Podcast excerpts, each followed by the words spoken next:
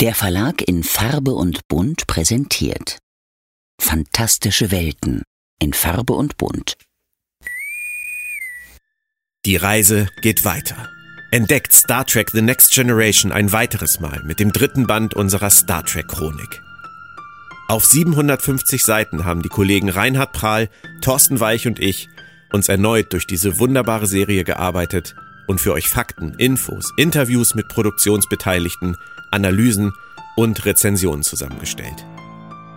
Neben einem Kapitel über die Entstehungs- und Produktionsphase sowie das Casting und die Macher drehen sich weitere Features um die Aliens der Serie, neuen Glanz in HD, die weiteren Karrieren der Darstellerinnen und Darsteller, unverfilmte Drehbücher, die Synchronisation sowie das zweite Leben der Show im Romansektor.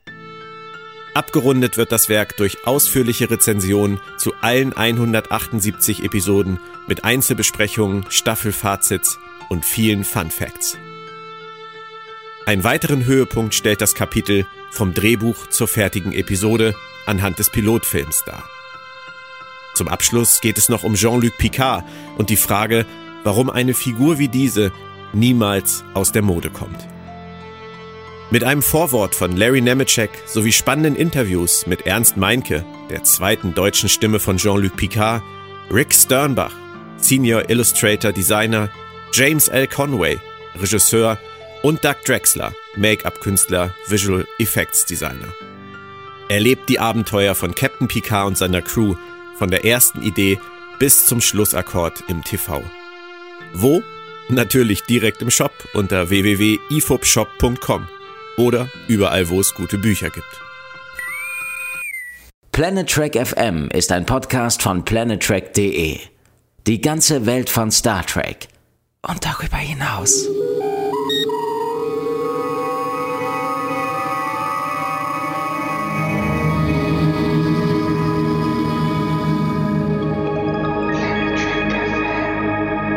Moin moin und herzlich willkommen zur Ausgabe 156 von Planet Trek FM, die ganze Welt von Star Trek mit mir, Björn Sülter. Und mir, Claudia Kern. Hallo Claudia. Hi Björn. Heute geht es schon um die zweite Episode aus Star Trek Strange New Worlds mit dem, wie ich finde, sehr schönen Titel Children of the Comet oder zu Deutsch, Obacht, Kinder des Kometen. Es ist nämlich so, dass man uns zunächst von der Agentur, die mit Paramount Plus in Deutschland zusammenarbeitet, gesagt hat, man würde auch in Deutschland bei den englischen Titeln bleiben. Ich fand Oha. das damals ein bisschen verwunderlich. Es wäre ungewöhnlich gewesen, oder? Ja, seltsam auch. Ich meine, wenn man den Rest der Folge auf Deutsch bringt, also synchronisiert, warum sollte man die Titel dann auf Englisch lassen? Hat es ja auch bei Star Trek in Deutschland noch nie gegeben. Wir wissen das ja. Es gab ja so ganz, ganz tolle Kreativleistungen, äh, Synchronstudios, was Titel angeht.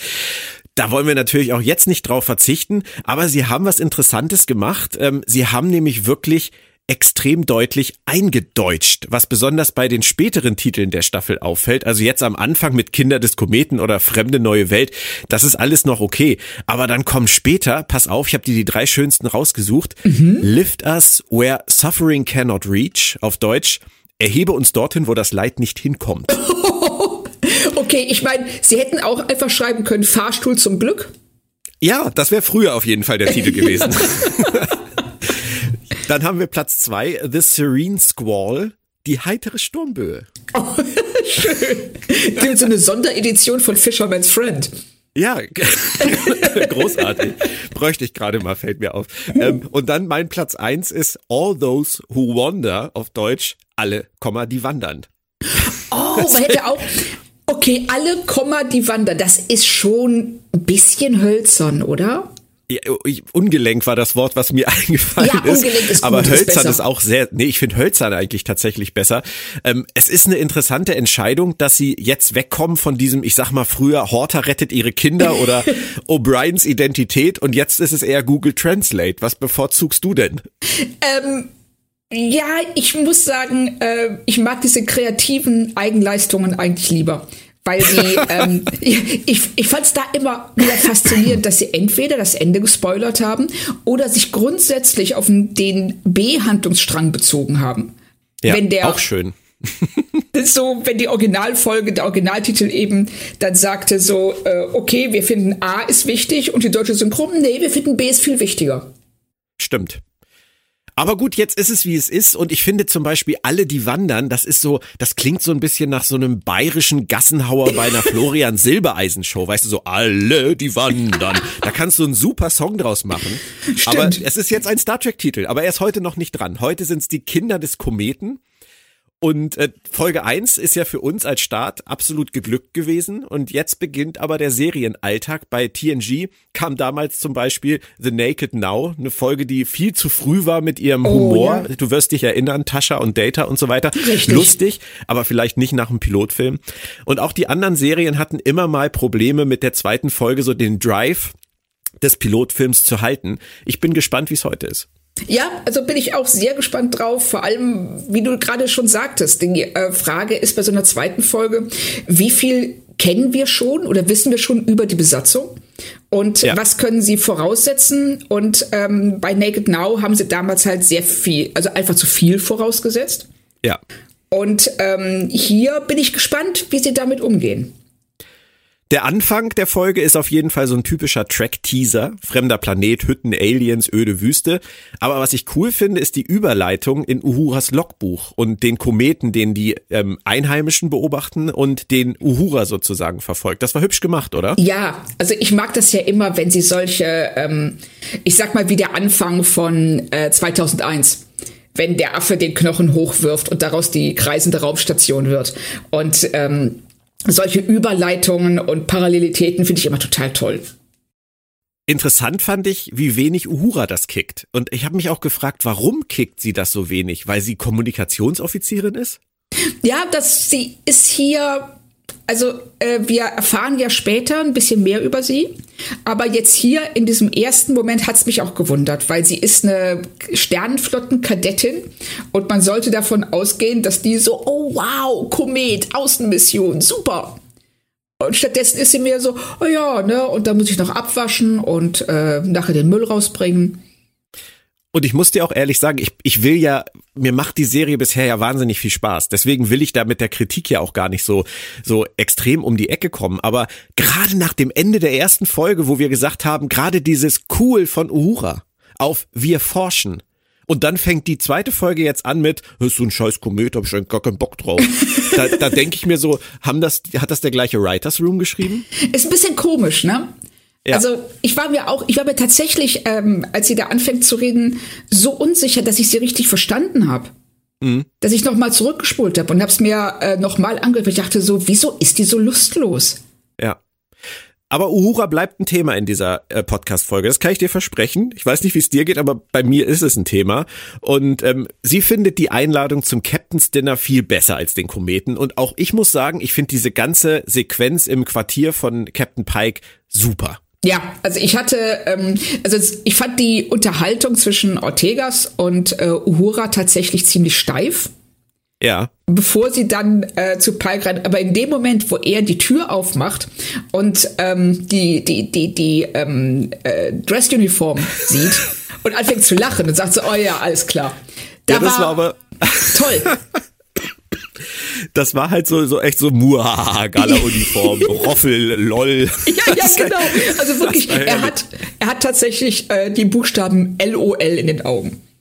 Genau, ja. Also das fand ich auch super sympathisch. Aber ich finde es auch toll, dass er sowas überhaupt macht und wie Ortegas ja auch sagt, nicht nur mit den Führungsoffizieren, sondern auch mit den unteren Rängen. Ja, also ich habe mich gefragt, ist das so ein bisschen ein Diss gegenüber TNG, wo ja die ähm, Offiziere eigentlich immer unter sich geblieben sind, ob jetzt in ihren Pokerrunden oder irgendwelchen anderen Freizeittätigkeiten? Ich weiß nicht, ob es ein Diss ist, aber ich glaube, es ist Ausdruck einer anderen Führungsqualitäten. Ah, Qualität ist vielleicht auch das falsche Wort, weil Führungsqualität hat ja wirklich kaum jemand so wie äh, Captain Jean-Luc Picard. Aber es ist ja eine andere, eine andere Grundhaltung gegenüber den Untergebenen, die Pike und Picard vorleben. Völlig. Und deswegen glaube ich, ist das weniger ein Diss als vielmehr eine Anpassung an die, an die zentrale Figur. Ja, das stimmt. Also wir sehen ja auch, also dass er, ähm, er mag flache Hierarchien. Ja. Also er ist für jeden zugänglich und äh, er redet mit den Leuten auch auf eine Weise, die wir so in den älteren Serien nicht kennen. Also selbst Kirk redet nicht so mit seinen Leuten. Nee, das stimmt. Da haben sie es tatsächlich geschafft, einen ganz neuen Typus Captain uns zu präsentieren. Ja, also ich finde auch, dass er näher ist an ähm, Seth MacFarlanes Captain in ähm, Orville als an Picard oder Kirk oder Cisco. Mhm. Ich glaube, sie haben das schon mal in Star Trek versucht, so einen Captain zu etablieren mit Captain Archer. Da war mein Problem immer, dass ich, so sehr ich Scott Bakula schätze, als Schauspieler fand ich ihn in der Rolle immer relativ steif. Er ist ja auch. Und ähm, ich hatte vor allen Dingen auch das Problem damit, dass er von jeder, von einer Staffel zur nächsten ein anderer Captain wird immer. Ja. Also gerade, ich glaube, es war von der zweiten zur dritten, wo das so extrem ist wo er sich ähm, ganz stark verändert. Und das, ähm, und du merkst auch, dass Bakula selber gar nicht wusste, wie er das eigentlich spielen soll. Ja, ja, es war schade. Weil er ist, wie gesagt, er kann's ja. Er kann es ja, aber hat das da irgendwie in der Rolle nie so richtig rübergekriegt für mich. Nee, gar, Moment. Ähm, Miss Moneypenny, hallo. Hallo, oh. Miss Moneypenny. Während, während Frau Kern ihren Hund deeskaliert, kann ich kurz erzählen, es ist heute sowieso der Cast des Jahres für uns. Wir haben den Anfang des Casts gefühlte 35.000 Mal aufgenommen. Wir haben uns schon gefühlt wie bei Groundhog Day und täglich grüßt das Murmeltier, ähm, weil die Technik nicht mitgespielt hat. Von daher heute passiert einfach alles in einem Cast, oder Claudia? Alles. Ja, also heute das ist Chaos Cast. Also jetzt ähm, läuft auch gerade beschließt, dass äh, eine Katze, dass sie hier über die Terrasse laufen muss, was Miss Moneypenny äh, völlig aus der Bahn wirft. Und deshalb hoffe ich aber mal, ah, sie legt sich wieder hin, sie wird das Problem jetzt dadurch lösen, dass sie einfach die Augen zumacht. Wir, wir werden damit leben. Wir, wir, wir sind ja schon froh, dass wir nicht mehr in unserem Lachflash gefangen sind, den wir dann vielleicht am Ende des Casts dann noch einspielen werden bei den Bloopers. Ähm, wir, wir sind recht aufgeräumt, deswegen ich bin bester Dinge.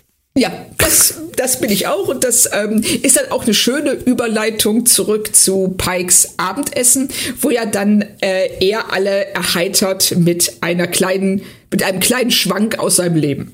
Ja, den fand ich jetzt. Das war so, weißt du, das ist so eine typische Geschichte, die der Chef erzählt und alle schmunzeln. Und ich dachte genau dasselbe. Das okay. war so, äh, ich muss jetzt drüber lachen, aber ich finde das auch süß, weil es ist im Grunde genommen, ist es auch so ein, so ein ähm, im Englischen würde zu sagen, Dad-Humor. Also ja. ne, so der, der Witz, den der Papa beim Abendessen bringt. Ja, und, genau. Ähm, und das einzig, äh, also das, was ja wichtig ist für die Folge, ist ja nur, dass er dann, äh, dass äh, als Spock das nicht versteht, warum man lacht über äh, das Pech von anderen. Dann äh, Pike daraufhin sagt, manchmal läuft's halt so scheiße, dass du einfach nur lachen kannst. Das hatten wir heute auch schon. Ja, richtig, genau. Das können wir komplett nachvollziehen. Wie ist denn dein erster Eindruck von Hammer? Den haben wir jetzt ja in dieser Folge das erste Mal etwas mehr erlebt als äh, in der ersten Folge. Ja, er hat ja in der ersten Folge nicht so wirklich viel zu tun, aber hier finde ich ihn äh, finde ich ihn wirklich super. Also auch, äh, dass er ähm, sofort sehr sehr präsent ist. Du weißt, er kann, also er sieht nicht, er ist blind. Und ähm, dann kommt ja dann von Spock äh, der Einwurf, dass seine anderen Sinne das ähm, halt auffangen. Und Hammer dann direkt so, nee, die fangen das nicht nur auf, ich bin in jeder Hinsicht überlegen. Ja, ja und äh, macht da also direkt einen sehr starken Auftritt und sie sprechen seine Telepathie an. Ja. Und ja, das ist immer, also ich finde telepathische Figuren, das ist halt sehr schwierig. Wir werden sehen, wie es sich entwickelt. In dieser Folge hat er ja eigentlich eher so die One-Liner. Genau, da ist er ja eher dafür verantwortlich, ähm, äh, äh, sich als Figur zu etablieren. Okay. Pike bleibt die ganze Zeit in dieser ganzen Sequenz für mich der wunderbar charmante Anführer. Das, glaube ich, kann man festhalten. Das äh, ist, glaube ich, nicht groß diskutabel. Ähm, was Uhura angeht, äh, finde ich es dann schon interessanter. Ihr plötzliches Summen in dieser Szene. Ganz ehrlich, ich fand das ein bisschen erzwungen. Ja, war es auch. Also sie äh, wussten nicht, wie sie die Überleitung hinkriegen sollen und haben dann gesagt, so, ah, okay, das brauchen wir später eh noch. Also etablieren wir es hier schon mal und lassen sie einfach summen und das Pike dann sofort darauf anspringt.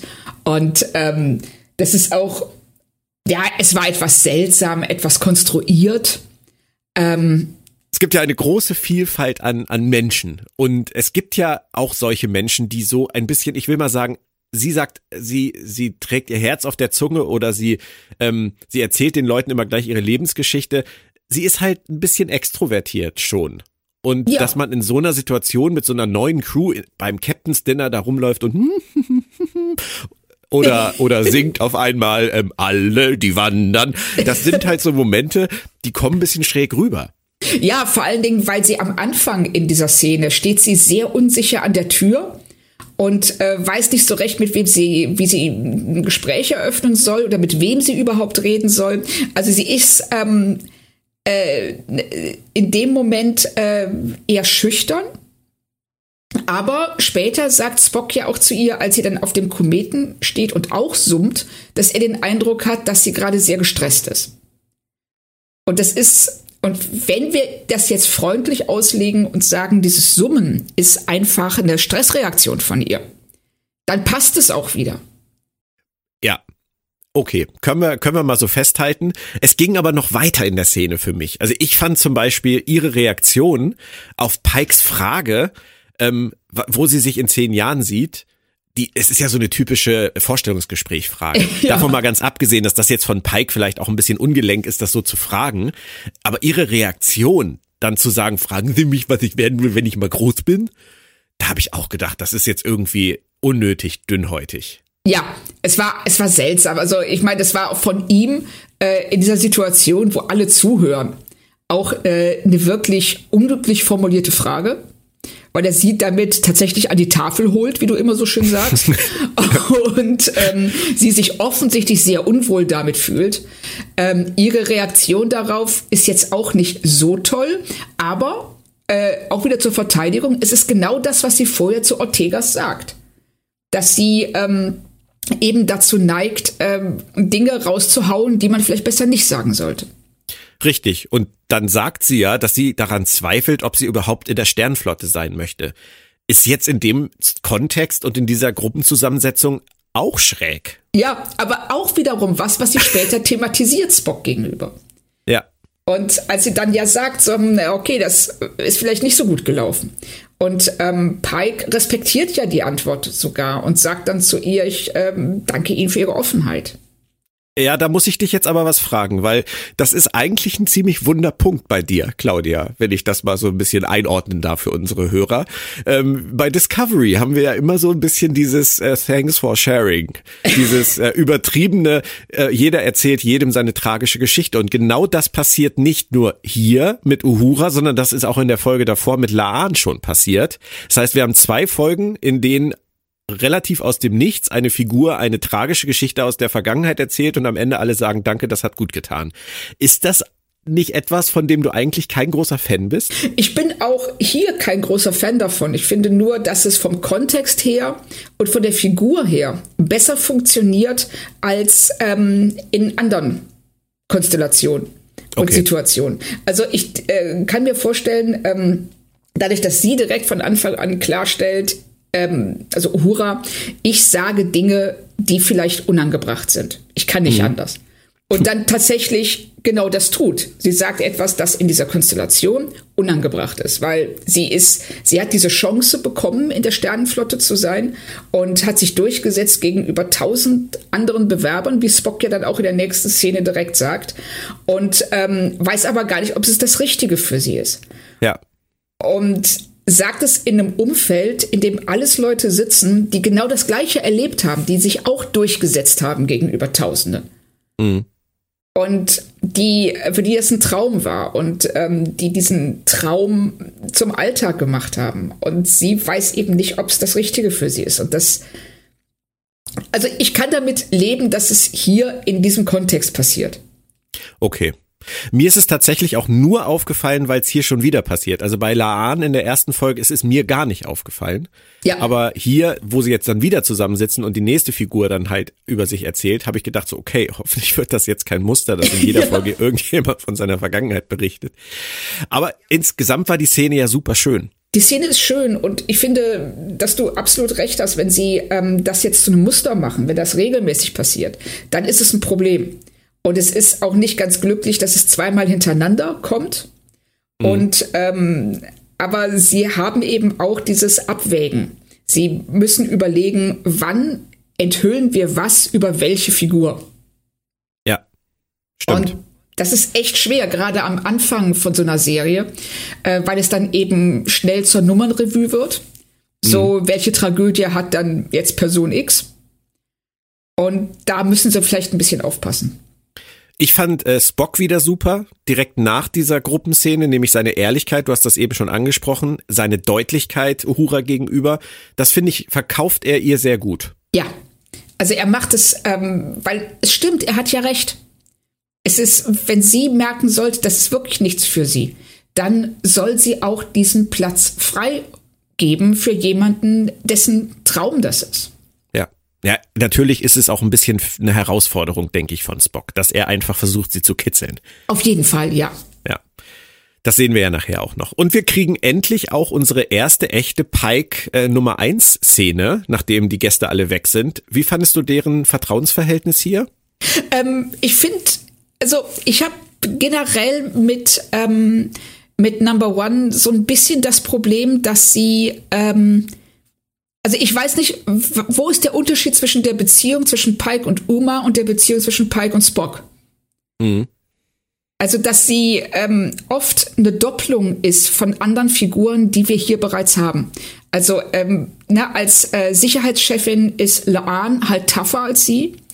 Und ähm, Spock ist für mich genauso auf Augenhöhe wie sie und wir hätten diese Szene genauso mit Spock haben können. Das ist total interessant, dass du das hier schon ansprichst, weil ich mich tatsächlich frage, ob wir das mal im Auge behalten sollten, ob es nicht vielleicht einen Grund gab, warum nach The Cage so am Personalkarussell gedreht wurde. Ja, also hier ähm, so auch ohne Sachen vorwegnehmen zu wollen, ähm, äh, sie haben ein UMA-Problem. Und das äh, kommt jetzt hier schon, es kam in der ersten Folge schon ein bisschen dadurch, dass sie einfach so unglücklich eingeführt wurde. Und hier fragen wir uns, wir haben zwei Personen, zu denen Pike ein enges Vertrauensverhältnis hat. Ja. Ist, ist das eine zu viel? Das behalten wir dann jetzt einfach mal im Auge. Ja. Was ich noch spannend finde an der Unterhaltung zwischen äh, Pike und ihr ist, sie teasert so ein bisschen eine Alternative für sein Problem an, was ihn da in einem Jahrzehnt droht. Denkst du, das ist an dieser Stelle nur Blabla oder wollen die Autoren wirklich uns einen Weg aufzeigen, der in eine andere Richtung führen könnte als das, was vorbestimmt scheint? Ich denke schon, weil dieses ähm, freier Wille ähm, versus Vorbestimmung ist ja was, was uns auch hier durch die Folge begleitet und uns auch durch die ganze Staffel noch begleiten wird. Ja. Diese ähm, ständige Frage, ist das, was du in der Zukunft gesehen hast, wirklich nicht abwendbar? Und ähm, ich finde es auf der anderen Seite aber ebenso gut, dass Pike hier die ganzen Namen nennt von den, ähm, ähm, ja, von dem Personal, das er retten wird, von den Leuten, den Kids, wie er sagt. Ja. Und das eben auch für sich ähm, aus dieser totalen Tragödie versucht, was Gutes rauszuholen. Sagt so, ja, okay, ich opfere mein Leben, um deren zu retten. Ja. Ja, es wird uns, es wird uns auf jeden Fall verfolgen. Aber ich fand es ganz interessant, dass sie hier so, so vehement gleich in diese Richtung prescht und sagt hier, vielleicht ist es alles gar nicht so. Ja, also sie ist äh, in dem Fall jetzt wirklich sehr aktiv und ähm, äh, du, du merkst auch, sie versteht nicht so ganz, warum er das einfach hinnimmt. Ja, ehrlicherweise haben die beiden ja auch zumindest was was uns angeht noch nicht darüber gesprochen. Ja, richtig. Aber also, woher soll sie es wissen? Wir wissen nicht, was sie weiß. Ja, aber sie, sie sagt ja zu ihm, äh, hängt es damit zusammen, was du mir gesagt hast. Ja, aber wir wissen halt nicht genau, was er ihr gesagt hat. Stimmt, aber ich gehe mal davon aus, dass er ihr das Gleiche gesagt haben wird wie Spock und dass sie uns deshalb die Szene äh, nicht präsentiert haben, weil wir eh schon Bescheid wissen. Wahrscheinlich. Richtig. Naja gut, wir gucken uns das an. Wir haben äh, wieder etwas für, für unsere Liste. Kommen wir einfach mal zum Kometen und zur Mission der Woche, weil wir sind ja wieder in einer Star Trek-Serie mit Mission Abenteuer der Woche. Großartig. Ähm, der Komet würde auf den Planeten der Deleb krachen, einer Prä-Warp-Gesellschaft, und ihn vernichten, unbewohnbar machen. Den Komet bewegen klingt erstmal wie eine super Idee. Problem, er hat Schutzschilde und ein Bauwerk, das sogar weitestgehend unterirdisch verläuft. Also definitiv kein üblicher Komet. Wie fandest du dieses Setup? Schön. Also, weil es ist was, ähm, also ich habe nicht damit gerechnet. Ich dachte tatsächlich, dass dieser ähm, Komet, ähm, äh, äh, dass sie da jetzt irgend, irgendwas machen und dann geht irgendwas schief oder sonst irgendwas. Das war jetzt auch super formuliert. Ähm, aber was ich Heute schön ist alles finde, erlaubt. Ne, was ich schön finde, ist, dass sie ähm, dann sagen so, hey, ne, das, äh, wir machen das jetzt schnell, wir retten den Planet vorm Frühstück und ähm, dann auf einmal hat der was, was für mich zumindest sehr unerwartet war, nämlich diesen Schutzschild. Ja. Wie fandest du den Moment von Pike, wie er so kurz sagt, ich liebe diesen Job? Ein bisschen schräg, um ehrlich zu sein, weil zu wem sagt er das und warum? Ja, und vor allem nach seinen Mega-Zweifeln noch in der letzten Folge. Ja. So, das ist so, das ist, das ist, hm, ich, ich verstehe schon, was er meint, aber er ist, er ist so in so einer grüblerischen Phase seines Lebens, sage ich jetzt mal, dass ich jetzt irgendwie das an, angesichts eines Kometen, den sie aus der Bahn schießen wollen, jetzt irgendwie ein bisschen ja, ein bisschen, wie du sagst, so ein bisschen schräg fand. Ja, es wäre, glaube ich, auch deutlich besser gekommen, wenn das nicht die Szene nach der Unterhaltung zwischen ihm und Una gewesen wäre. Vermutlich. so. Sie stellen ein Außenteam zusammen und äh, erstaunlich fand ich, Laan darf sofort wieder lospreschen, so wie auch letztes Mal. Und dazu diesmal Uhura, die freut sich riesig. Und äh, Sam Kirk, oder auch wie er hier genannt wird, der Bart, ähm, und Spock. Das ist ja mal eine interessante Zusammenstellung. Das, was Chapel da mit Spock macht, das geht schon als Flirten durch, oder? Auf jeden Fall. Und ähm, ich finde es schön, dass Uhura sofort drauf anspringt. Ja. Aber Chapel ist so ein bisschen die Sprücheklopferin der Serie. Ja, also Chapel, die, ähm, äh, ich glaube, sie wollten einfach ähm, von dieser sehr, sehr passiven Nurse Chapel, die wir in TOS haben, weg und zeigen mhm. so, hey, die hat zwar den gleichen Namen, aber guck mal, das ist eine moderne Frau des, ähm, der, der, des 22. Jahrhunderts. Ja. Und ähm, das ist jetzt niemand, ähm, die äh, einfach nur in der Ecke steht und die Befehle des Doktors befolgt könnte aber auch theoretisch, ich will jetzt nicht wieder als alte Unke hier durchgehen, aber es könnte theoretisch auch zu einem Problem werden, wie bei Discovery, wo wir ja immer noch nicht so richtig wissen, wer jetzt eigentlich den Hut auf hat äh, auf der Krankenstation. Eigentlich wissen wir es schon, es ist nicht Dr. Kolber, der ist nur irgendeiner der Stabsärzte. Aber das war ja auch lange Zeit so ein Mysterium. Und jetzt haben wir hier, du hast es gesagt, mit Spock und Una eigentlich zwei Figuren, die für Pike eine ähnliche Funktion erfüllen und vielleicht eine zu viel ist. Und wir haben auf der Krankenstation den Dr. Mbenga, und Chapel, die sehr dominant rüberkommt und auch dazu führt letztendlich, dass schon in der zweiten Folge Dr. Mbenga gar nicht auftritt. Ja, das hat mich auch gewundert. Also ähm, er rutscht hier komplett ins Hintertreffen. Also er ist einfach nicht da. Und das ist schon so ein bisschen, ja, ich will nicht sagen seltsam, weil wir brauchen ihn ja auch eigentlich nicht äh, nur um dieses äh, komische ähm, Antistrahlenmittel zu injizieren. Nö, es macht Sinn, dass er seine, seine Nurse schickt. Ja, absolut, macht's auch. Sie ist aber sehr präsent. Sie ist auch ähm, in, der, in der ersten Folge finde ich sie präsent. Ich will jetzt gar nicht dominant jetzt doch gar nicht so sagen. Mhm, präsent, ähm, ja, stimmt. Aber sie äh, kehrt sich selber schon sehr stark raus. Ja. Ganz kurz noch zu Uhura. Ich muss dich leider jetzt auch noch mal an die Tafel bitten, Claudia. Oh oh. Ähm, eine unsichere junge Offizierin Schrägstrich Kadettin Linguistin zudem auch noch, die direkt in Folge 2 einer neuen Star Trek Serie auf eine gefährliche Außenmission muss. Klingelt da irgendwas bei dir? Nee, wieso? Setzen Sie sich wieder hin, Frau Kern. Setzen sechs.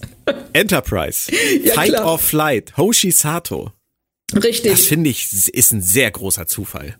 Ja, also ich, ich habe auch ein bisschen, ähm, äh, ich habe auch direkt an Hoshi gedacht, weil ähm, die, die Kombination eben unsicher, jung, Linguistin, brillant und äh, weiß nicht so recht, ob sie am rechten Ort ist, das was ja bei, ja. Was, was ja in Enterprise sehr, sehr stark thematisiert wird.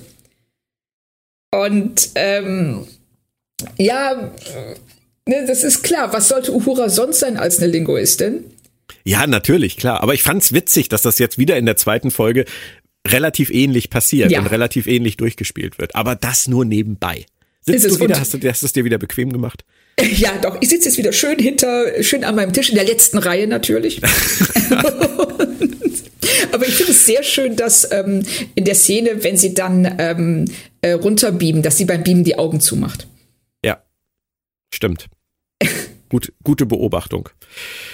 Den Kometen fand ich sehr schön umgesetzt, also auch das, äh, die, die Außenaufnahme, wie ging's dir? Ja, schön. Und ähm, also äh, erstmal, er sah von außen gut aus und in dem Moment, wo sie reinbeamen, finde ich, hatte ich sofort diese Alien-Vibes. Ja, ich hatte tatsächlich andere Vibes, aber ich hole dich jetzt nicht nochmal an die Tafel. Oha. ich, ich erzähl's dir einfach. Ähm, Event Horizon. Ah, ja, stimmt. Event Horizon passt gut.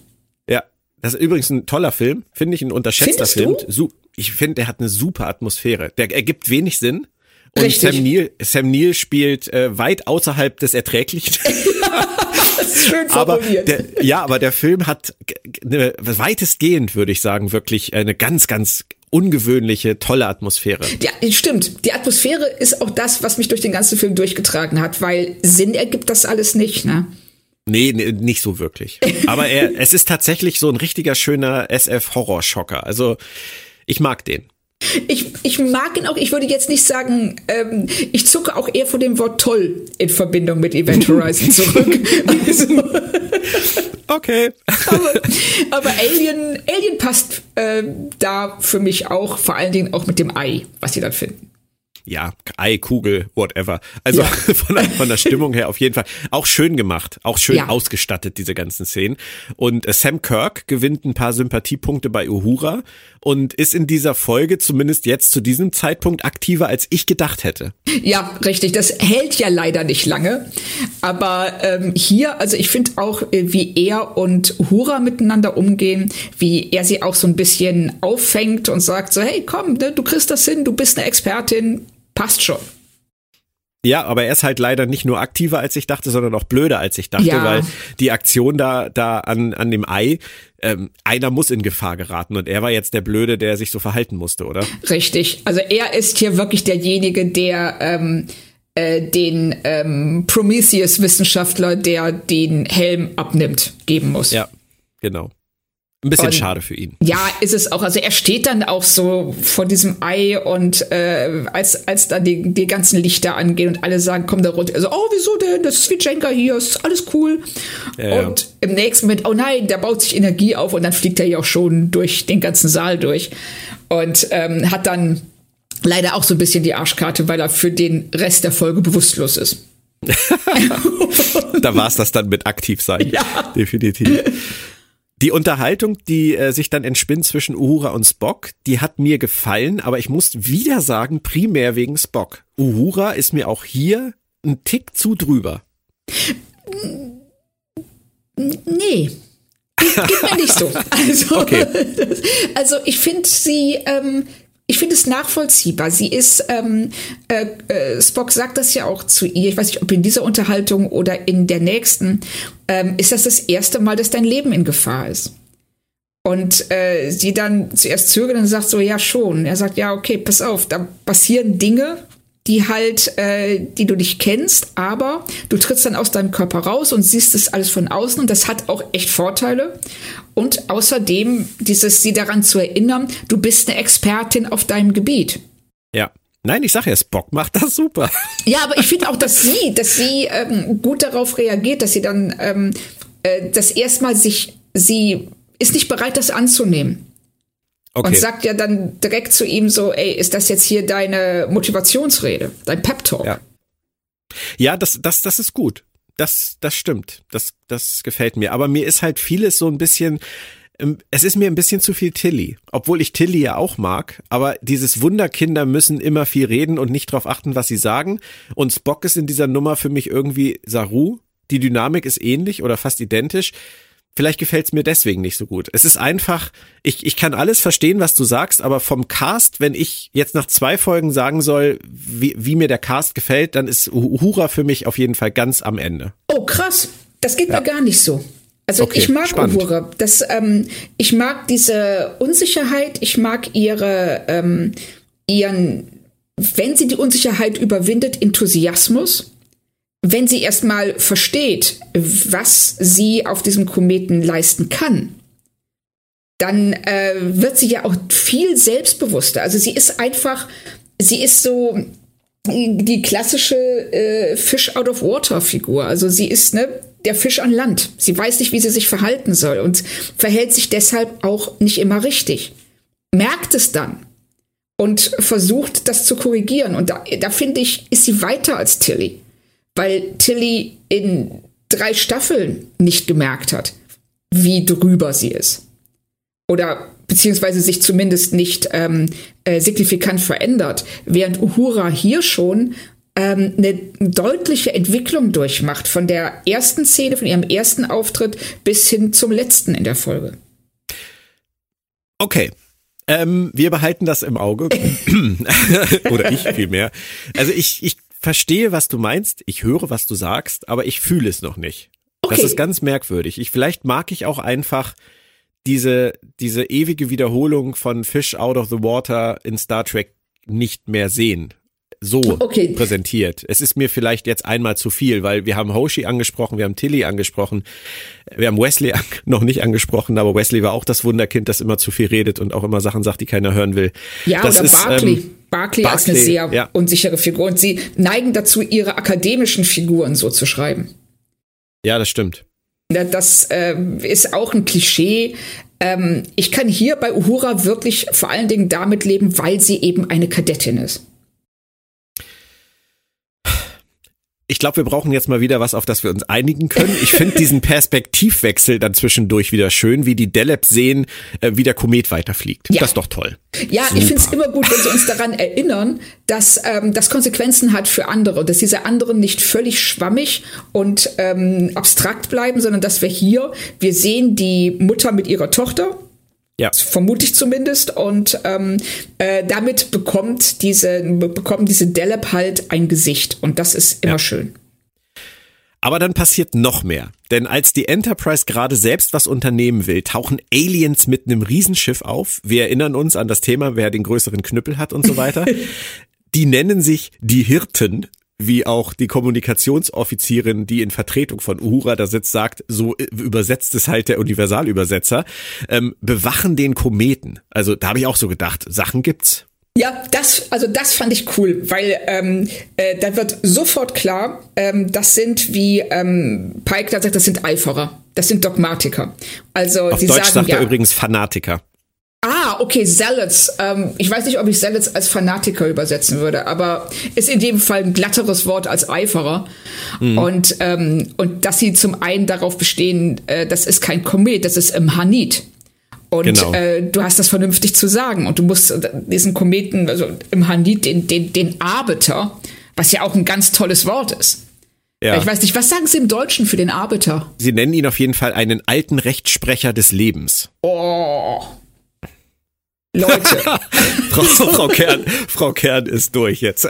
ja, also tut mir leid, den Rechtsprecher, das ist, äh, äh, wenn du bei leo.org das erste Wort nimmst, das dir angeboten wird. also. Alle, die wandern. Weil echt, wenn ich Arbeiter übersetzen müsste, das ist das Schöne ist, dass das, ähm, dass das so, so ein vielschichtiges Wort ist. Das kann Gebieter heißen, Lenker, Vermittler. Ähm, Rechtsprecher ist nun wirklich, wie ich finde, das Einzige, was nicht funktioniert.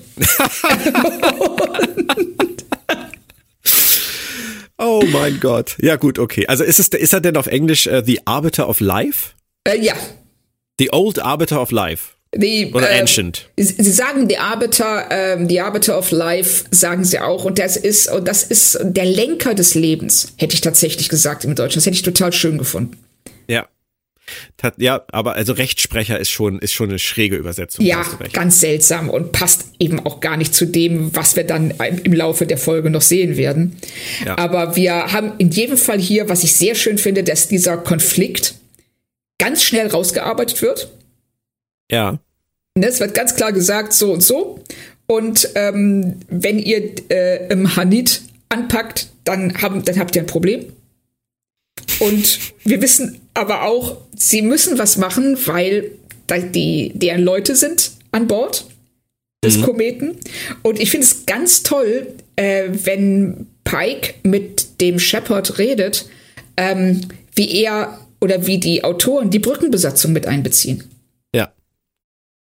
Das ist sonst im TOS durften die einfach nur, da gab es einen kurzen Close-up von ähm, äh, Zulu oder Chekhov, die entsetzt in die Kamera gucken. Ja. Und hier dürfen die tatsächlich sich daran beteiligen, was sagen und reagieren auf das, was da passiert. Haben sie aber bei Discovery auch schon oft versucht. Ja, richtig. Muss man sagen. Stimmt. Was denkst du denn, wie sich sowas wie die Hirten entwickelt? Ist das schlicht eine Form von, von Religion? Also Pike nennt sie Fanatiker, macht er sich dazu einfach? Ja, er macht es sich zu einfach. Er, in, also ich kann verstehen, dass er auf diesen Gedanken kommt, weil äh, der Shepard so extrem dogmatisch auftritt. Der mhm. sagt, im Grunde genommen ist er derjenige, der, der, der Bewahrer eines, ähm, eines Dogmas, das keiner mehr versteht. Er sagt ja selber, wir haben diese Aufgabe bekommen wir erfüllen sie, auch wenn wir weder wissen, woher wir sie bekommen haben, noch mit welchem Ziel. Aber dass wir unterwerfen uns völlig dieser Fremdbestimmung durch die Gesetze, die uns übermittelt wurden. Mhm. Und das ist ja das genau, das ist im Grunde genommen so ein bisschen Pikes Dilemma, was seine eigene Zukunft angeht. Ja. Eben auch die Frage, ist alles, was vorherbestimmt ist, tatsächlich unausweichlich oder kann man eigene Wege gehen? Und hier ist es ganz klar, dass Pike sagt, so ist mir scheißegal, was ihr jetzt da an Gesetzen mitbringt und was eure Absichten ist. Ich muss meine Leute retten und ich werde nicht zulassen, dass dieser Komet den Planeten vernichtet. Aber er ist natürlich in einer ziemlich bescheidenen Lage, weil er hat nicht den größeren Knüppel. Nein, also er hat in diesem Fall den ganz klar deutlich kleineren Knüppel. Ja und ähm, weiß eben auch, wenn, dann muss er das in irgendeiner Weise durch Tricks und ähm, ja, Verhandlungen oder wie auch immer, er muss es irgendwie so hinbiegen, dass äh, er zu seinem Ziel kommt und das geht nicht, indem er einfach nur den großen Knüppel zeigt. Auf dem Kometen, ich, ich möchte gar nicht, möchte gar nicht groß jetzt in irgendwelche Fettnäpfchen wieder treten, aber ich fand Uhura ich fand Uhura auch da wieder ein bisschen zu aggro. Ich fand Spock super deeskalierend und könnte wieder das gleiche sagen wie vorhin. Ich finde ihn super, sie nicht, aber du wirst mir wahrscheinlich wieder widersprechen. Vermute ich ja, einfach. Also es hat mich tatsächlich überhaupt nicht gestört. Im Gegenteil, okay. ich fand diese Unterhaltung zwischen den beiden, ähm, äh, ich fand das gut, wie er zu ihrem Mentor wird. Mhm. Und ähm, wie sie äh, sie weiß nicht, wie sie sich verhalten soll. Und ich finde es, ähm, das, was du sagst, ich sehe das. Ähm, ich finde, es würde erst ein Problem, wenn es so bleibt. Ja, ja, vielleicht, äh, wir hatten das Thema ja schon letztes Mal, meine latente Angst vor Akiva Coltsman und, und dem, was er manchmal so tut und Dinge, die sich verselbstständigen. Ähm, vielleicht, vielleicht interpretiere ich jetzt schon mehr rein, als bisher da ist. Vielleicht. Also, aber es ist ähm, in jedem Fall etwas, das wir im Auge behalten sollten. Ja, notiert. Punkt 4. Und dann summ, summt sie wieder, die gute Uhura. Und äh, nur ganz kurz, damit wir das aus dem Weg räumen. Am Anfang der Folge in der Szene musste sie nur summen, damit wir hier drauf vorbereitet sind. Richtig. Und sie mussten es irgendwie auf Biegen und Brechen hinbekommen, dass dieses, ähm, dass diese Ankündigung, dieses Foreshadowing halt da ist.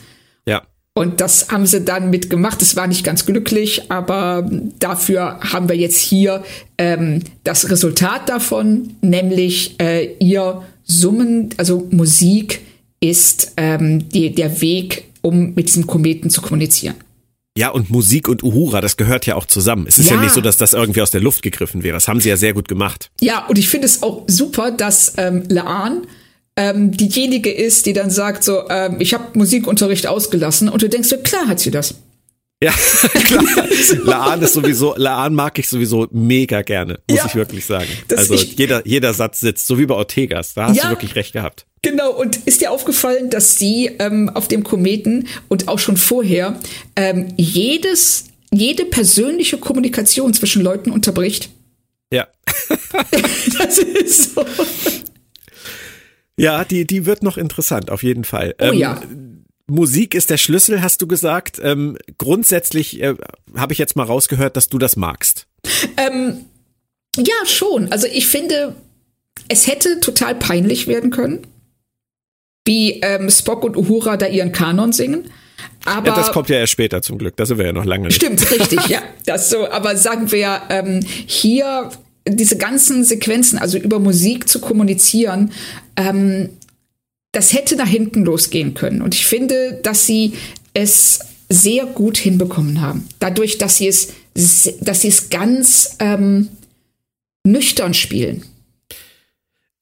Ja, das tun sie. Definitiv. Aber ich habe trotzdem Fragen und ich hoffe auf Antworten von dir. Oh, oh. Weil ähm, Hura muss wie Hoshi damals echt alles aufbieten, um hier zu einer Lösung zu kommen. Und ähm, für mich wirkt das, was sie da macht, halt so ein bisschen wie im, rumprobieren. Im ja. Nebel stochern. Mehr kann sie ja auch nicht machen. Aber durch das, was sie macht, kennt sie ja noch lange nicht die Vokabeln oder die Grammatik. Zumindest nicht zu diesem Punkt. Und Du hast es gerade erwähnt, so schön es ist, wie sie mit Spock singt und so schön es ist, wie Laan sagt, äh, das Ding würde zerspringen, wenn ich mitsinge, habe ich doch die ganze Zeit nicht wirklich mitgeschnitten, was Uhura da eigentlich macht. Ich habe es auch nicht verstanden. Also, oh, okay. also sagen wir mal so, ähm, sie, sie, sie ähm, reagiert, also sie, ähm, äh, Spock gibt uns ja an die Hand, dass Musik und Mathematik ganz eng miteinander verwandt sind.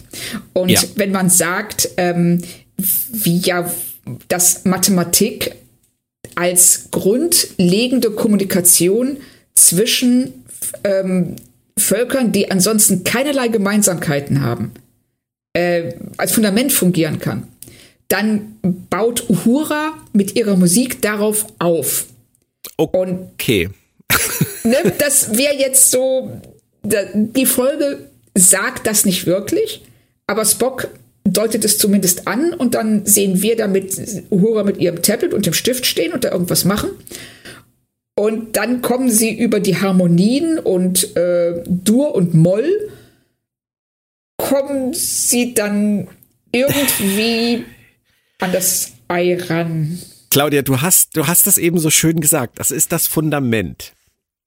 Mich hat das ein wenig an Discovery und die CNC erinnert, muss ich ehrlich sagen. Und auch an das Thema, wenn die Zeit äh, irgendwie knapp ist, dann neigt man dazu, Handlungselemente zu beschleunigen, die dann irgendwie nicht mehr so richtig Sinn ergeben.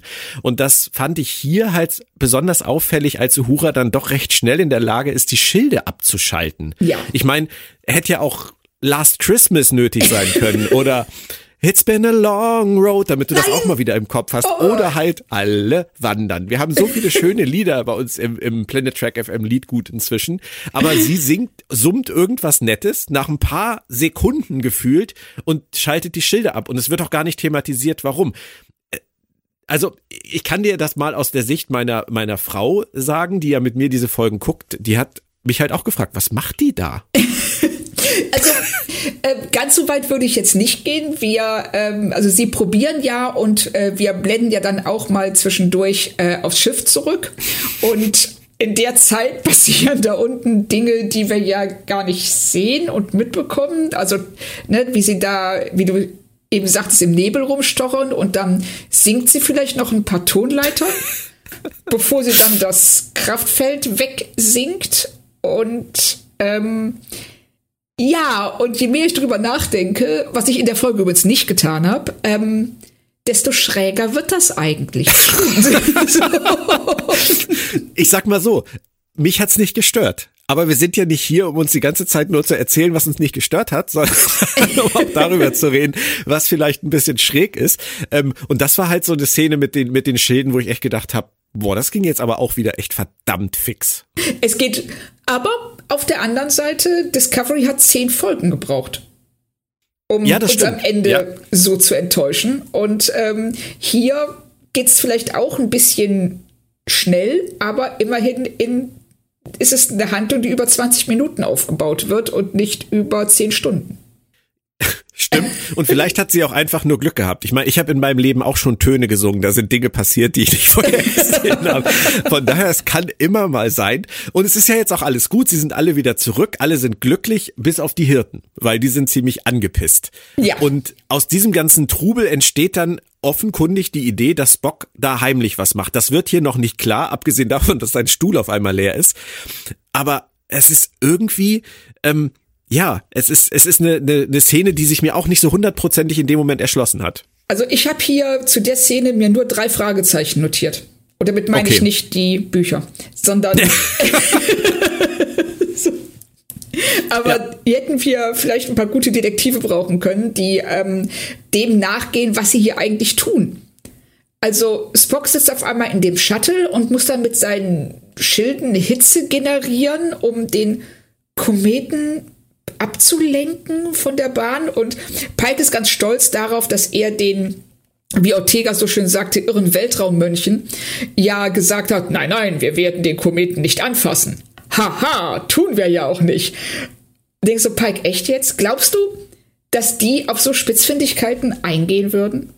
Ja, das ist halt auch so ein bisschen mein Problem. Ja, also, oder? Ja, ja. Dass die sagen, da, da kann ich mir so richtig vorstellen, die Shepherds dann so, oh stimmt, du hast ja gesagt, dass du sie nicht anfasst. Hast du auch nicht. Augenzwinkern. Ja, der, der Move an sich, den er da macht, der wirkt ja, wenn man nicht groß drüber nachdenkt, wirkt er ja ganz gut. Seine Showeinlage mit den Hirten wirkt auch gut. Aber es ist halt wahnsinnig viel Glück dabei. Ja. Weil ähm, die, die bemerken Spock nicht. Die Richtig, geben be- das Schiff wieder aus ihrem Traktorstrahl frei danach. Ja. Und, und er, er gibt sich im Prinzip komplett in ihre Hände.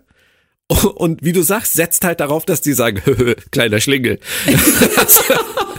Genau Das ist schon, das ist schon irgendwie lustig. ist es, ist es auch. Also klar, er ist in dem Moment der Unterlegene und ähm, äh, dass er das so offen, dass er so scheinbar vor ihnen mit offenen Karten spielt. Ähm, aber letztendlich verstehe ich den ganzen Bluff nicht so richtig. Nee. Das, das ist, äh, weil was sollte die Shepherds am Ende davon abhalten, äh, einfach äh, die Enterprise abzuschießen? Ja. Aber da kommen wir gleich zu. Ich wollte noch auf eine Sache kurz eingehen, weil mir die hier in dieser Szene richtig doll klar geworden ist. Ortegas fand ich richtig cool in der Szene. Ja. Und Laan fand ich wieder richtig cool. Und da ist mir wieder aufgefallen, ich finde wirklich jetzt nach zwei Folgen die beiden am spannendsten neben Pike und Spock. Ja. Und viel dominanter, also Laan und Ortegas jetzt, viel dominanter als Una.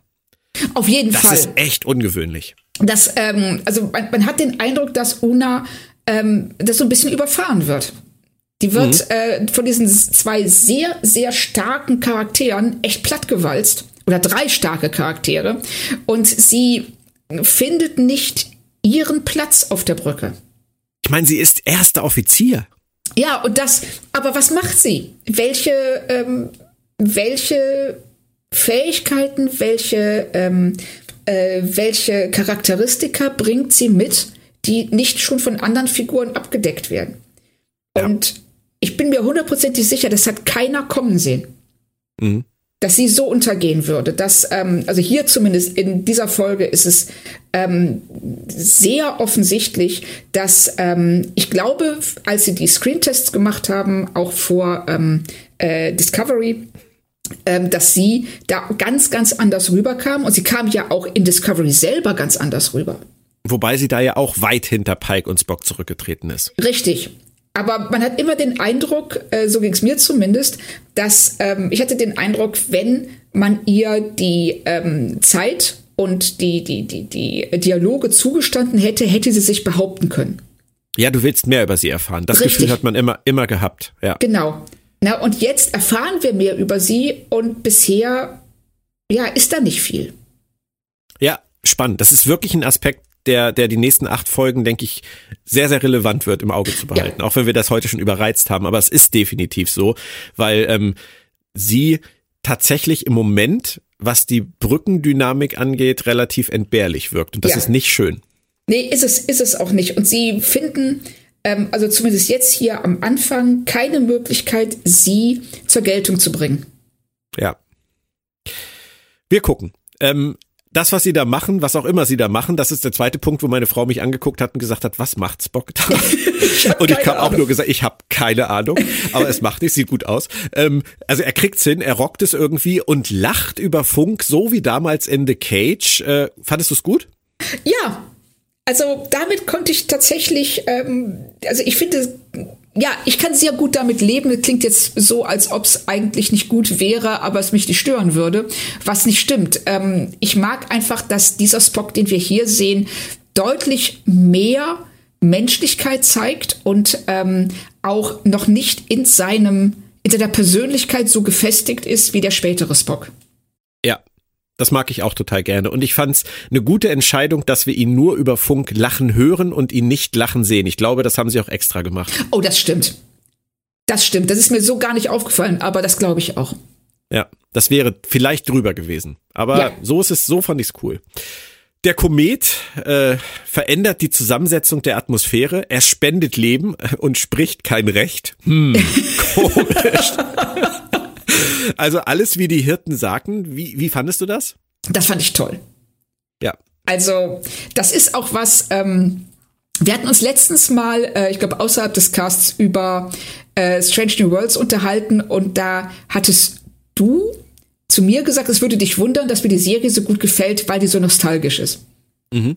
Stimmt. Und, ne, und ich hatte irgendwie gesagt, so, nee, ich finde die null nostalgisch. Ja. Und das ist der Punkt tatsächlich, an dem ich den Unterschied festmachen würde.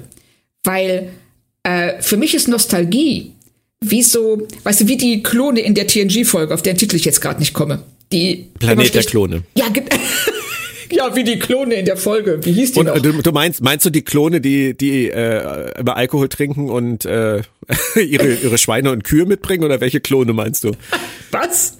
So, ja, ja, so, also die, die, äh, die, äh, die immer schlechter werden. Mit jeder ja, ja, genau, Planet der Klone, Up the Long Ladder, genau. Up the Long Ladder, genau, richtig. Das waren die irischen ähm, ja, Klone ja, ja, mit genau. den Kühen, ne? Ja, okay. Ja. Jetzt bin ich auch die dabei. Die Fußmassage von Riker und das Schiff reinigt sich selbst. Richtig. Ja, ja. So, ähm, weil es versucht, ein Gefühl einzufangen, dass ähm, äh, äh, das, also eine ursprüngliche Erfahrung einzufangen, die nicht wiederholbar ist. Also es ist immer so eine Rück, ein Rückbezug, ohne nach vorne zu blicken. Ja. Und was ähm, äh, Strange New Worlds hier macht in dieser Folge, ist, sie erzählen im Grunde genommen eine klassische TOS-Geschichte. Kirk gegen den Gott. Na, und äh, in TOS hätte Kirk ihnen gesagt, so nein, euer Dogma ist falsch und ähm, wenn ihr einfach nur blind gehorcht, dann ähm, macht ihr, dann ist das nicht richtig und man muss äh, selber seine eigenen Entscheidungen fällen und nur so kommt man weiter. Und hier sind sie aber in der Lage, auf eine ganz moderne Weise diese Geschichte zu erzählen, indem sie sagen so, hey, Pike, vielleicht weißt du auch nicht alles. Mhm. Und das ist was, was ähm, das dreht und etwas, wir haben eine Serie in einem uns vertrauten Setting, aber keine nostalgische Serie, weil sie nicht auf dem verharrt, was Tost damals gemacht hat, sondern dieses Fundament nimmt und ganz eigene Wege damit gehen. Und das macht sie modern. Das hast du mir jetzt wirklich sehr, sehr schön erklärt. Cool. Jetzt habe ich den Unterschied auch verstanden ähm, und ich wundere mich jetzt auch nicht mehr, denn letztendlich ist es ja bei Lower Decks genauso. Die ja. Nostalgie bei Lower Decks wird ja auch für etwas Neues, Modernes und Frisches verwendet. Genau. Sie geben uns ein vertrautes Fundament und machen aber ihr eigenes Ding draus. Ja. Und das, ja, das finde ich super. Ja. Sehr schön, sehr schön eingeordnet. Ähm, und dann findest du es wahrscheinlich auch nicht schlimm, dass am Ende hier ja, was die Hirten und äh, den Arbeiter angeht, äh, den Rechtssprecher, ähm, viele Fragen offen bleiben. Nein, ich finde das, ähm, ich finde das richtig gut, weil ähm, ich, ich finde es auch schön, wie erleichtert die Shepherds sind, dass sie ähm, die Enterprise eben nicht zerstören müssen, dass sie ähm, ihre Aufgabe erfüllen können ohne Blutvergießen und sogar den, ähm, ja, in Anführungszeichen Ungläubigen äh, klar machen konnten, dass vielleicht der erste Eindruck täuscht hat und dass diese Aufgabe, die sie erfüllen, wichtig ist. Mhm. Und dass man manchmal vielleicht Dinge einfach mal laufen lässt. So.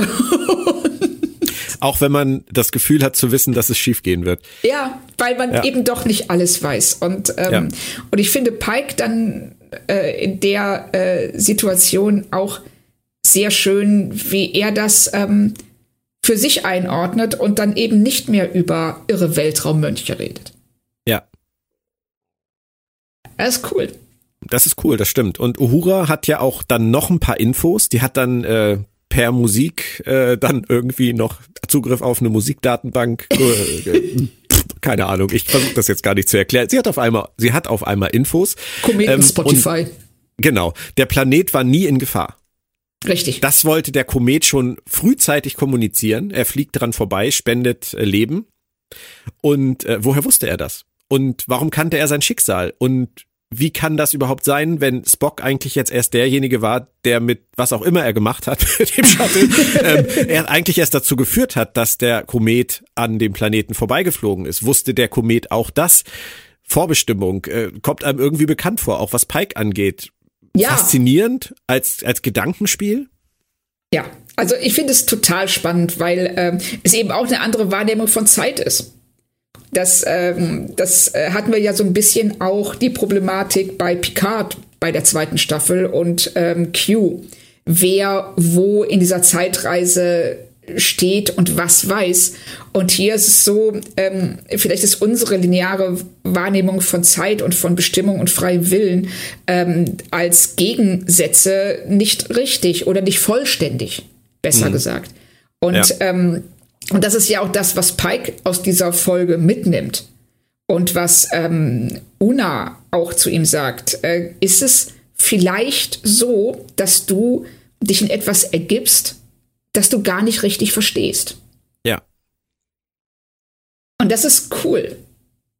Mhm. Also sie wäre auf jeden Fall bei Final Destination auch eine von denen gewesen, die immer wieder versucht hätten, den Tod auszutricksen. Ja, auf jeden Fall, ja. Also diejenige, die ähm, äh, grundsätzlich nicht hinter LKWs herfährt, die Baumstämme geladen haben, die alle spitzen Gegenstände wegschließt, ähm, nicht auf die Achterbahn äh, geht auf der Kirmes.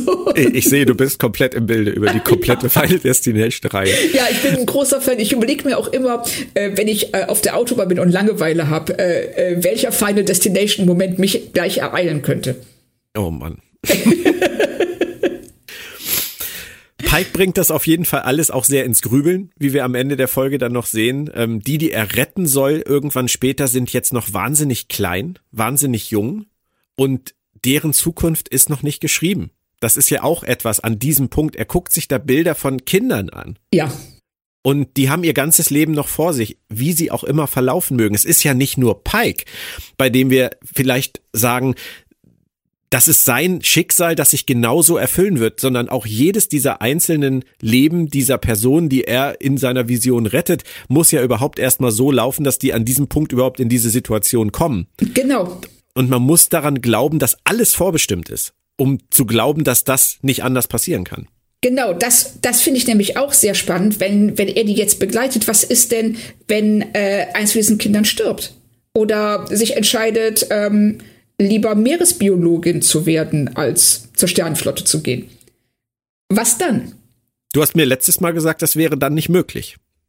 Nein, weil es, ähm, äh, äh, es wäre nicht möglich, ja, es, so wie es nicht möglich wäre für Pike, sich umzubringen, um genau. das voraus, um, um das vorwegzunehmen, was ja auch überhaupt keinen Sinn machen würde. Aber ähm, wenn, weil er ja ganz klar sagt, äh, er redet sich das ja schön im Grunde genommen, indem er sagt, wenigstens kann ich, kann ich diese, diese Kids retten. Ja. Und, ähm, und hier sieht er halt, also finde ich auch ganz wichtig, dass wir hier, wie auch bei den Deleb, den Personen, um die es geht, ein Gesicht geben und einen Namen. Ja. Und äh, so eben nicht nur an Pike denken, sondern auch an die. Mhm. Aber es ist jetzt, äh, ja, es ist die Frage, wie gehen Sie mit Vorbestimmung und freiem Willen und Zeit generell um? Das wird sich bestimmt noch im Laufe der Serie zeigen, denke ich. Auf jeden Fall finde ich, das hast du gerade auch sehr schön gesagt, dass sie allen ein Gesicht geben. Ähm, ich denke da immer so gerne an äh, Star Trek Generations, wo sie dann in der Sternkartografie sitzen, Picard und Data, und sagen, wenn das jetzt Soren so macht, dann sterben auf diesem, auf dieser Welt 40 Milliarden Wesen. weißt du, die gesichtslosen 40 Milliarden, ja. Hauptsache eine große Zahl rausgehauen. Genau, interessiert keinen. Nee, interessiert keinen, hast du auch schon nach drei Minuten wieder vergessen. Richtig. Aber sie machen es hier richtig. Genau, deshalb ähm, mag ich auch eigentlich oft diese kleineren Geschichten lieber, wo du eben ähm, jedem ein Gesicht geben kannst, eine Geschichte und das Bedeutung hat. Wenn diese, ob, also die Frage, ob diese Person leben oder leben darf oder sterben muss, eben nicht einfach nur ähm, ein Aufhänger für, den, für die Folge der Woche ist, sondern tatsächlich eine Bedeutung hat. Ja. Das Abschlussgespräch von Spock und Uhura fand ich übrigens auch von beiden Seiten noch sehr schön. Ein kleines Lob von Spock und ein Anfang für Uhura. Ja, wobei ich mir da tatsächlich aufgeschrieben habe, dass mir nicht gefällt, wie Ethan Peck manchmal durch seine längeren Dialoge durchhastet. Okay. Das, was, das ist mir vorher schon bei den Pep Talks aufgefallen, dass er dazu neigt, wenn er mehr als zwei Sätze hat, ähm, äh, sehr schnell Silben zu verschlucken. Mhm. Und wo ich denke, so, mh, hm, da hätte ich jetzt hier ein bisschen, da hätte er sich ruhig mehr Zeit lassen können. Du bist ja ein großer Fan von Ethan Peck, oder? Oh ja. Oder zumindest du magst das, was er macht. Ich mag das, was er macht. Ich finde ihn als Spock ähm, äh, gerade, wie wir eben schon äh, gesagt hatten, dieses, äh, dass er nicht fertig ist als Persönlichkeit. Ja. Das finde ich halt echt, dass er das ganz toll spielt. Ich weiß nicht, wie es dir mhm. geht. Ja, ich, ich, ich ja auch. Ich hatte das, hatte dir das ja erzählt, dass meine Frau da nicht so, nicht so begeistert ist. Die mag ja den Zachary Quinto sehr viel lieber. Ja. Und ähm, ich finde tatsächlich jetzt gerade musste ich daran denken, dass Zachary Quinto äh, auch wirklich gerade was das was das Sprechen der Dialoge angeht, das anders anlegt als Ethan Peck. Ganz anders, ja. Ja. Vielleicht das ist das auch der Grund, warum das ihr zum Beispiel jetzt nicht so gut gefällt. Ich, ich verstehe, was du meinst. Ich werde da mal drauf achten. Ja, also mir ist es jetzt hier bei diesem letzten Dialog wirklich ähm, stark aufgefallen und bin da nochmal zurückgegangen in seine früheren Sachen. Es ist wirklich so, wenn er länger redet, neigt er dazu. Und ich bin mir nicht sicher, ob das Absicht ist. Und wenn ja, was er uns damit als Schauspieler kommunizieren möchte. Okay. Wir bleiben am Ball. Äh, viele Dinge heute aufgeschrieben, die in den nächsten Wochen noch auf der Liste stehen. Wir werden sehen, was wir davon überhaupt behalten können. Ich glaube, es ist Fazitzeit zum zweiten Mal bei Strange New Worlds. Äh, Claudia, was denkst du? Ähm, mir hat die Folge, ich vermute fast, sie hat mir besser gefallen als dir, weil ich ähm, deutlich weniger ähm, Einwände ähm, habe, was Uhura betrifft. Ich finde sie überwiegend nachvollziehbar, also ihr Verhalten. Äh, ich habe einen Riesenspaß mit der Folge gehabt. Ich fand die ähm, Geschichte um die Arbeiter und den und im Hub wie hieß der Komet? Im, ha im Hanit. So, jetzt aber. Ja, egal, Quentin, sagen sie am Anfang. Sagen wir Quentin. Ähm, um den Kometen und die Arbeiter und den Shepherd und die Shepherds. Äh, ich fand das intelligent, ich fand es vielschichtig, ich fand es hatte ungewöhnliche und ähm, äh, spannende Wendungen. Äh, das mit der Musik und dem äh, Shuttle am Ende mit Spock habe ich beides nicht so richtig verstanden. Aber ich kann so weit darüber wegsehen, dass es mir in der Folge gar nicht mal so aufgefallen ist, sondern erst im Nachhinein. Und deshalb sage ich mal fröhliche vier von fünf Sternen. du hast das nicht ganz richtig eingeschätzt tatsächlich. Ähm, mir hat die Folge auch total gut gefallen. Oh. Ähm, für mich gibt's wirklich nur Abzüge in der B-Note für so ein paar dramaturgische Schwächen, die hast du schon genannt. Das mit äh, Spock und dem Shuttle und das äh, mit der Musik. Uhura ist gar nicht wirklich ein Faktor, weil ähm, nur weil ich keine große Sympathie jetzt für eine Figur aufbringe, ändert das nichts daran, dass ich ihre Position in der Geschichte trotzdem wertschätzen kann. Ah, okay. Und äh, sie hat ja dazu geführt, wie ich finde, dass es tolle äh, Momente mit Spock gibt. Stimmt. Und von daher alles in Ordnung für mich. Also ich würde mich da dem Flow der ersten Folge anschließen und sagen, äh, auch fröhliche vier von vier, gesunde vier von vier. Und ähm, das kann gerne so weitergehen. Wenn ich sagen müsste, welche der beiden Folgen ich besser fand, wäre es die erste. Aber das ist nur minimal. Ja, also das wäre wirklich. Ähm, ich bin mir gar nicht mal so sicher, um ehrlich zu sein. Also ich sehe sie ungefähr auf einer Ebene. Aber das liegt vielleicht auch daran, dass ich diese Arbeitergeschichte so toll fand. Ja, die, aber die finde ich auch super. Und auch den Umgang damit. Also ja. das ist, das ist, und das ist ja das Herzstück von dieser Folge. Und ja, ähm, das, da, da kann ich über den Rest dann auch tatsächlich hinwegsehen. Und alles weitere werden wir die nächsten Wochen beobachten. Wenn wir denn überhaupt dazu kommen, weil wir haben ja auch noch unsere große Wanderung vor uns, Claudia. Ne? Oh, richtig, genau. Und wir müssen noch den Fahrstuhl zum Glück nehmen. Das ist ganz wichtig. Ja, genau. es hat auf jeden Fall heute wieder sehr viel Spaß gemacht. Ja. Auch. Vielen Dank. Ähm, es geht die nächsten Wochen fröhlich weiter mit Strange New Worlds, Lower Decks hoffentlich und, und, und. Äh, wir geben uns alle Mühe, da wieder in die Reihe zu kommen. Claudia Kern und Björn Sülter hier bei Planet Track FM. Schaut gerne auf planettrack.de rein. Da, dort kriegt ihr Rezensionen, Infos, Analysen, Kommentare, auch über Star Trek hinaus, was ihr möchtet und natürlich alle unsere Podcasts schön sortiert. Danke Claudia für heute. Danke Björn. Ihr bleibt alle gesund und wir hören uns in Kürze wieder bei der dritten Folge von Star Trek Strange New Worlds hier bei Planet Trek FM. Tschö. Tschüss.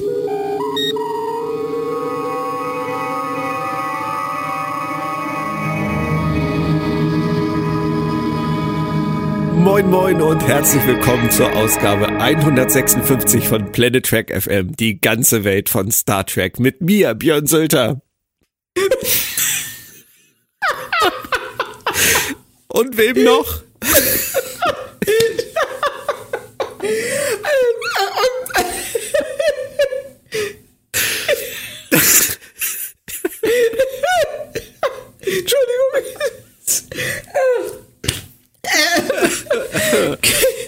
Frau Kern, sind Sie da? Ja. Ich habe gerade ein, ähm. ein, kleines Déjà-vu, Frau Kern. Und mir, Claudia Kern. Hallo, Claudia. Hi, Björn. Das funktioniert so nicht. Oh Gott. Es fing so gut an heute. Kann vielleicht Stefan den Anfang für uns mit verstellten Stimmen einsprechen oder so? Ich glaube, es wäre einfacher. So. Oder gut. Das lassen wir jetzt aber bitte laufen. Das ja, wir lassen das laufen. Das brauche ich. Ah.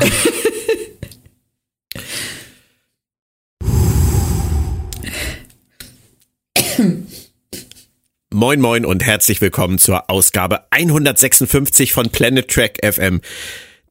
Die findet doch nur einmal statt, oder? Das ist. ich kann das nicht mehr. Ich versuch's noch einmal, warte. Nein. Moin Moin und herzlich willkommen zur Aus. Moment. Moin Moin.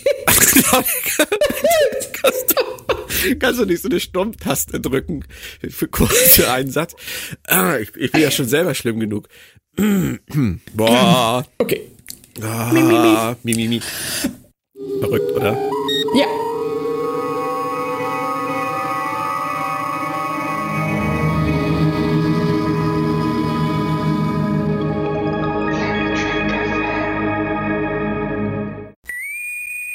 Planet Trek FM ist ein Podcast von planettrek.de.